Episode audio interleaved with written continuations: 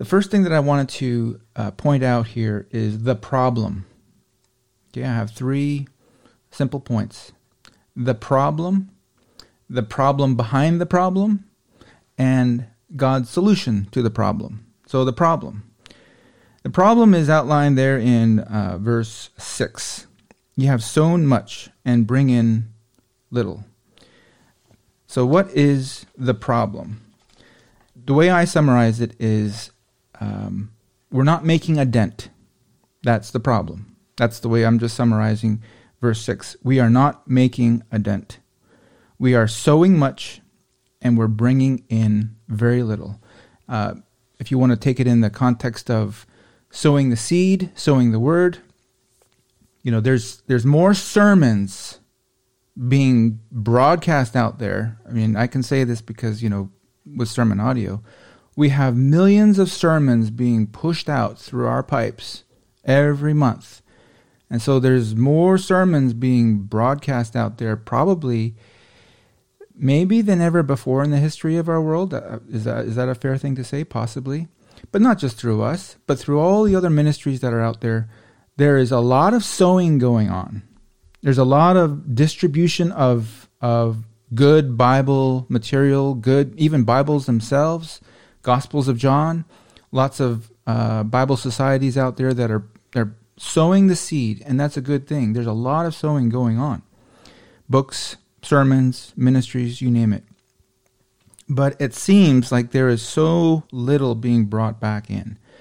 Um, and this is where I want to start bringing your attention to things that I've been seeing. I'm sure you've been seeing as well, but um, recently there's been seemingly an escalation of news that, that are like alarm bells going off. Uh, one such piece of news an NYU, New York University student, suspended for saying that a man is a man and a woman is a woman, and a man cannot be a, a woman, and a woman cannot be a man. It's just a statement of fact. He put it out there on social media, and he was suspended for saying so.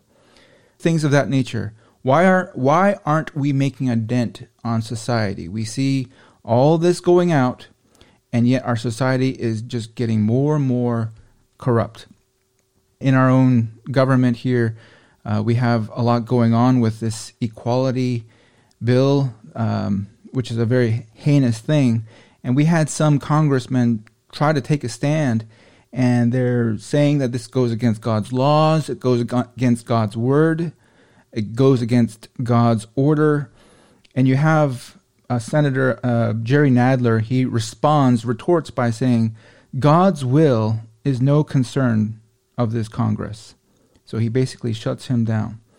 Uh, you have something like this transgender movement going on that is is really overtaking the Western world in a bad way. And this is the clip that I want to play for you. This is Rand Paul. He's one of our senators, and he's trying to bring some sanity into this conversation. And just take a listen. It's just a minute long here. Let it go into the record that the witness refused to answer the question. The question is a very specific one. Should minors be making these momentous decisions? For most of the history of medicine, we wouldn't let you have a cut sewn up in the ER. But you're willing to let a minor take things that prevent their puberty, and you think they get that back? You give a woman testosterone enough that she grows a beard, you think she's going to go back looking like a woman when you stop the testosterone? You have permanently changed them. Infertility is another problem. None of these drugs have been approved for this. They're all being used off label. I find it ironic that the left that went nuts over hydroxychloroquine being used possibly for COVID are not alarmed that these hormones are being used off label. There's no long term studies.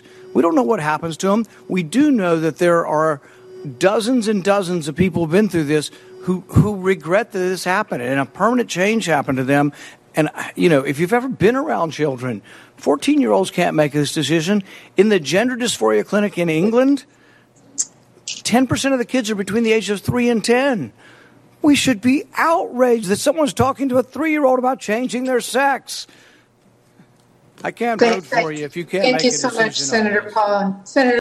So that's the clip that I wanted to play for you, and it's it's very disturbing and it's very sad. But the the most disturbing and sad thing to me is If you look at the, the, the news reports and the responses to this exchange that they had, these were some of the headlines.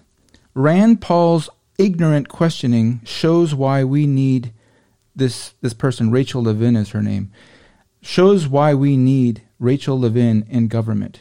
And this is the one who's transgender. That's who he was directing his comments toward. This this is it's a man, but she it, it became a woman, and it's clearly a man still though. But they're calling Rand Paul's comments ignorant. And another one, Rand Paul accused of transphobic attack. Rand Paul's absurd criticism. Uh, Rachel faced a transphobic tirade. And so there's hardly a reasonable uh, response to this uh, exchange that took place there. So to me, the sad thing is not just so much that we're even having this conversation, but the response is is even more egregious. And um, if this goes through, this person, Rachel Levine, would be the highest ranking transgender official in federal government. And she would be over in, in Health and Human Services, a secre- assistant secretary to the Health and Human Services. It's, it's really uh, quite an outrage. But all that to say that we haven't made a dent in society, even with all of our sowing. And it's sad to me. And it's a something that we should stop and consider our ways, as the Lord says. But here's the problem behind the problem. This is my second point. Uh, the problem behind the problem.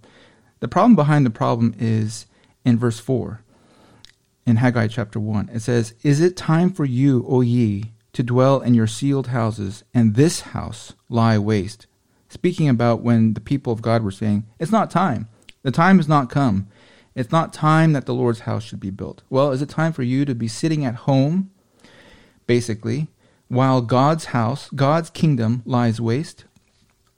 And I'd just like to say that the problem behind the problem is that we have adopted a kind of a carnal, easy Christianity.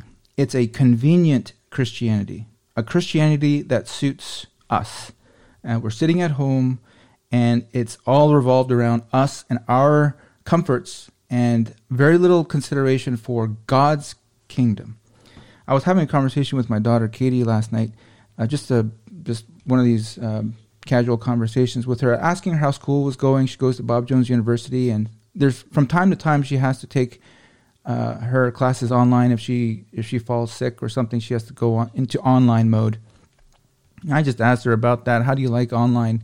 school versus you know going into school, and she basically said that uh, she obviously does not like it. She does not like it. And I said, well, why don't you like it? Well, things like this. She was saying that it doesn't seem as important because you know you just sort of roll out of bed and you click on a thing and then and then you can take your class and um, you know versus uh, getting up, getting dressed, getting showered, getting breakfast, getting in a car, getting to that physical location, and sitting down with other people. It seems like uh, you're taking uh, the value away from something when it's just too easy. Um, it doesn't seem to matter as much when it's that easy. And I was thinking about that. You know, when when we have far too much convenience, no matter what it is. I mean, just take something as simple as fast food. Very convenient. You're getting your food. It's done in seconds. When it's too convenient, the value of it goes way down um, fast food versus let's say farm to food or even going into a restaurant that where you have to have a waiter and there's a little bit more of a process the the the more convenient something is the value goes way down and and you just apply that to anything in life uh, whether it's with school whether it's with handmade things versus mass produced things you know i have this pen here in front of me this pen you can't hardly see it but this pen came from South Africa. This pen was made by um, Angela's husband. It's a beautiful piece of wood here that was carved, and um, it's been made into a pen. And this was expensive to produce because it was handmade and it came all the way from there. I could buy a pen for under a penny, or for pennies, let's say. But this here was expensive to produce. And it's because it was not mass produced, it was done by hand. And so there is a sense where things that are things that are more convenient have less value. This is the only point I'm trying to make.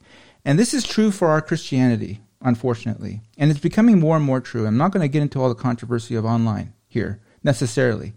But I just want us to be at least stopping and thinking about if we if we make everything about our Christian life too convenient, it's going to have less value. This is why I'm grateful for these prayer meetings.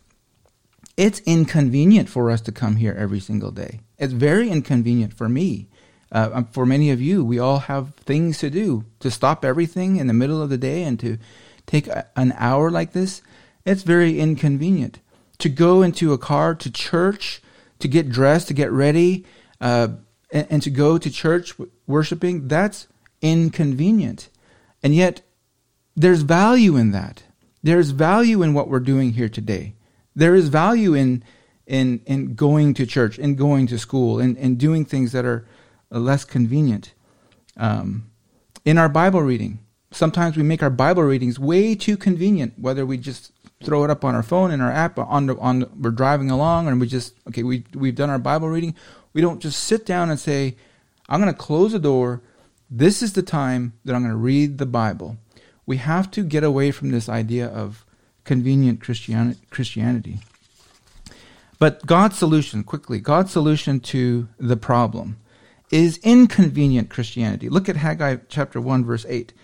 Look at what the Lord says. These details are important. He says, Go up to the mountain and bring wood and build the house. It doesn't just say build the house. He actually says, You're going to have to go up that mountain. You're going to have to chop down those trees. You're going to have to get all the materials.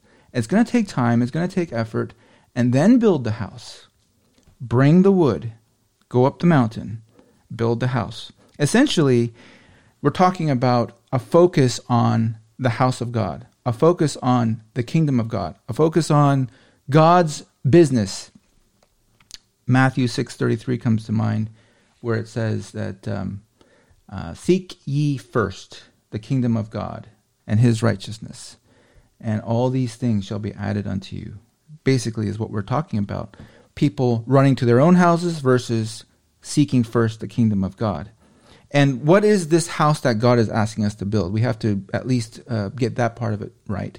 There's a couple of thoughts here. Obviously, we're talking about, well, one aspect would be the house of prayer, which is what we're doing here uh, in Isaiah. It says there in Isaiah chapter 56, verse 7, My house shall be called a house of prayer. Of course, the Lord Jesus reiterated the same thing in Matthew 21 a house of prayer.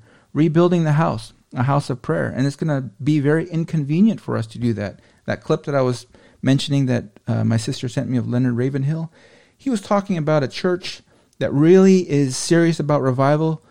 They need to have prayer meetings. He was going so far as to say they need to have daily prayer meetings. Very inconvenient. But we need to rebuild the house of prayer. And it may be inconvenient for us to do so.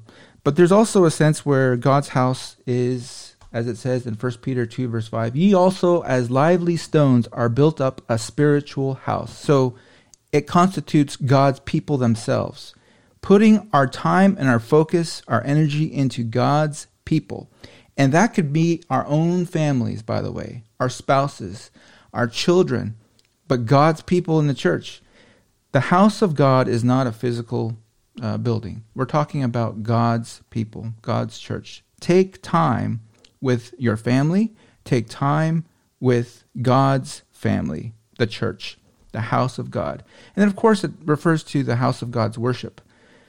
You know, this is um, this is again something that can be controversial, but it cannot just be forever and ever. By the way, I know that we're in a strange time here, but it cannot forever and ever be online.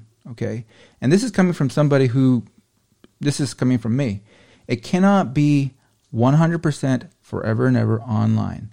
There must be a gathering together of God's people. If it's online, it's too easy. It's too cheap. As Puyan says, he's on the call here, he calls it pajama Christianity, and that's exactly what it is. We just roll out of bed, we're not hardly dressed, and we just we just click in and we think we did church. It, we we cannot we cannot fall into that trap of of convenient Christianity. I'm going to go ahead now and read a Tozer quote that I want to uh, leave with you. And I'll run through this, but he says it so well. A generation of Christians reared among push buttons and automatic machines is impatient of slower and less direct methods of reaching their goals. We have been trying to apply machine age methods to our relationship with God. The tragic results of this spirit are all about us shallow lives, salesmanship methods, mistaking dynamic personality for the power of the Spirit, etc.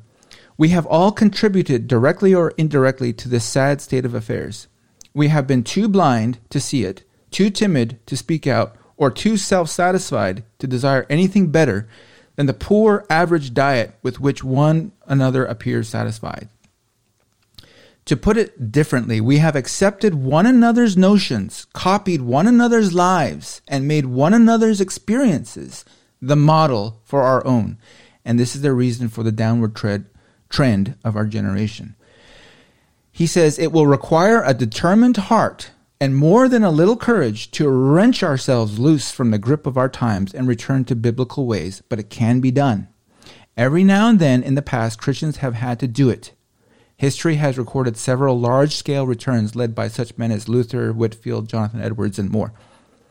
What God and His sovereignty may yet do on a world scale, I do not claim to know. Basically, Tozer is saying, I don't know if God's going to change the whole world. But He does know this. An individual who seeks His who seeks God's face, I believe I do know, and I, I can tell others about. Let any man turn to God in earnest, as we are attempting to do here, by the way, let him begin to exercise himself unto godliness, obedience, and humility, and the results will exceed anything he may have hoped in his leaner and weaker days. Basically, he's saying that you cannot apply push button automatic machine age methods to this business of the kingdom. It can't be done. We can't click here and uh, and and and have the church grow. It doesn't work that way. You have to go up to the mountain, bring the wood, and build the house. The encouragement that I want to leave with you is simply this. In verse 12, it says, All these men, Zerubbabel, Joshua, the high priest, and the remnant of the people, they what? They obeyed the voice of the Lord their God. That's a really wonderful pivot. They obeyed. And then what happened in verse 14? The Lord stirred the spirit of these individuals, Zerubbabel, Joshua, and the remnant of the people. He stirred their spirit, and the work was done. And then in chapter 2, verse 19, what does it say? It says, the very last sentence, it says, From this day will I bless you. There is a day in God's calendar when the blessing will come. If you read this chapter, you see, you know, it says, uh, on this day, on this month, in this year. It makes note of the date and that's because there is a day in God's calendar. There will be a day that will come, that will come, I pray, in our own lives, in our own calendars, where God will say, From this day forward will I bless you. Amen.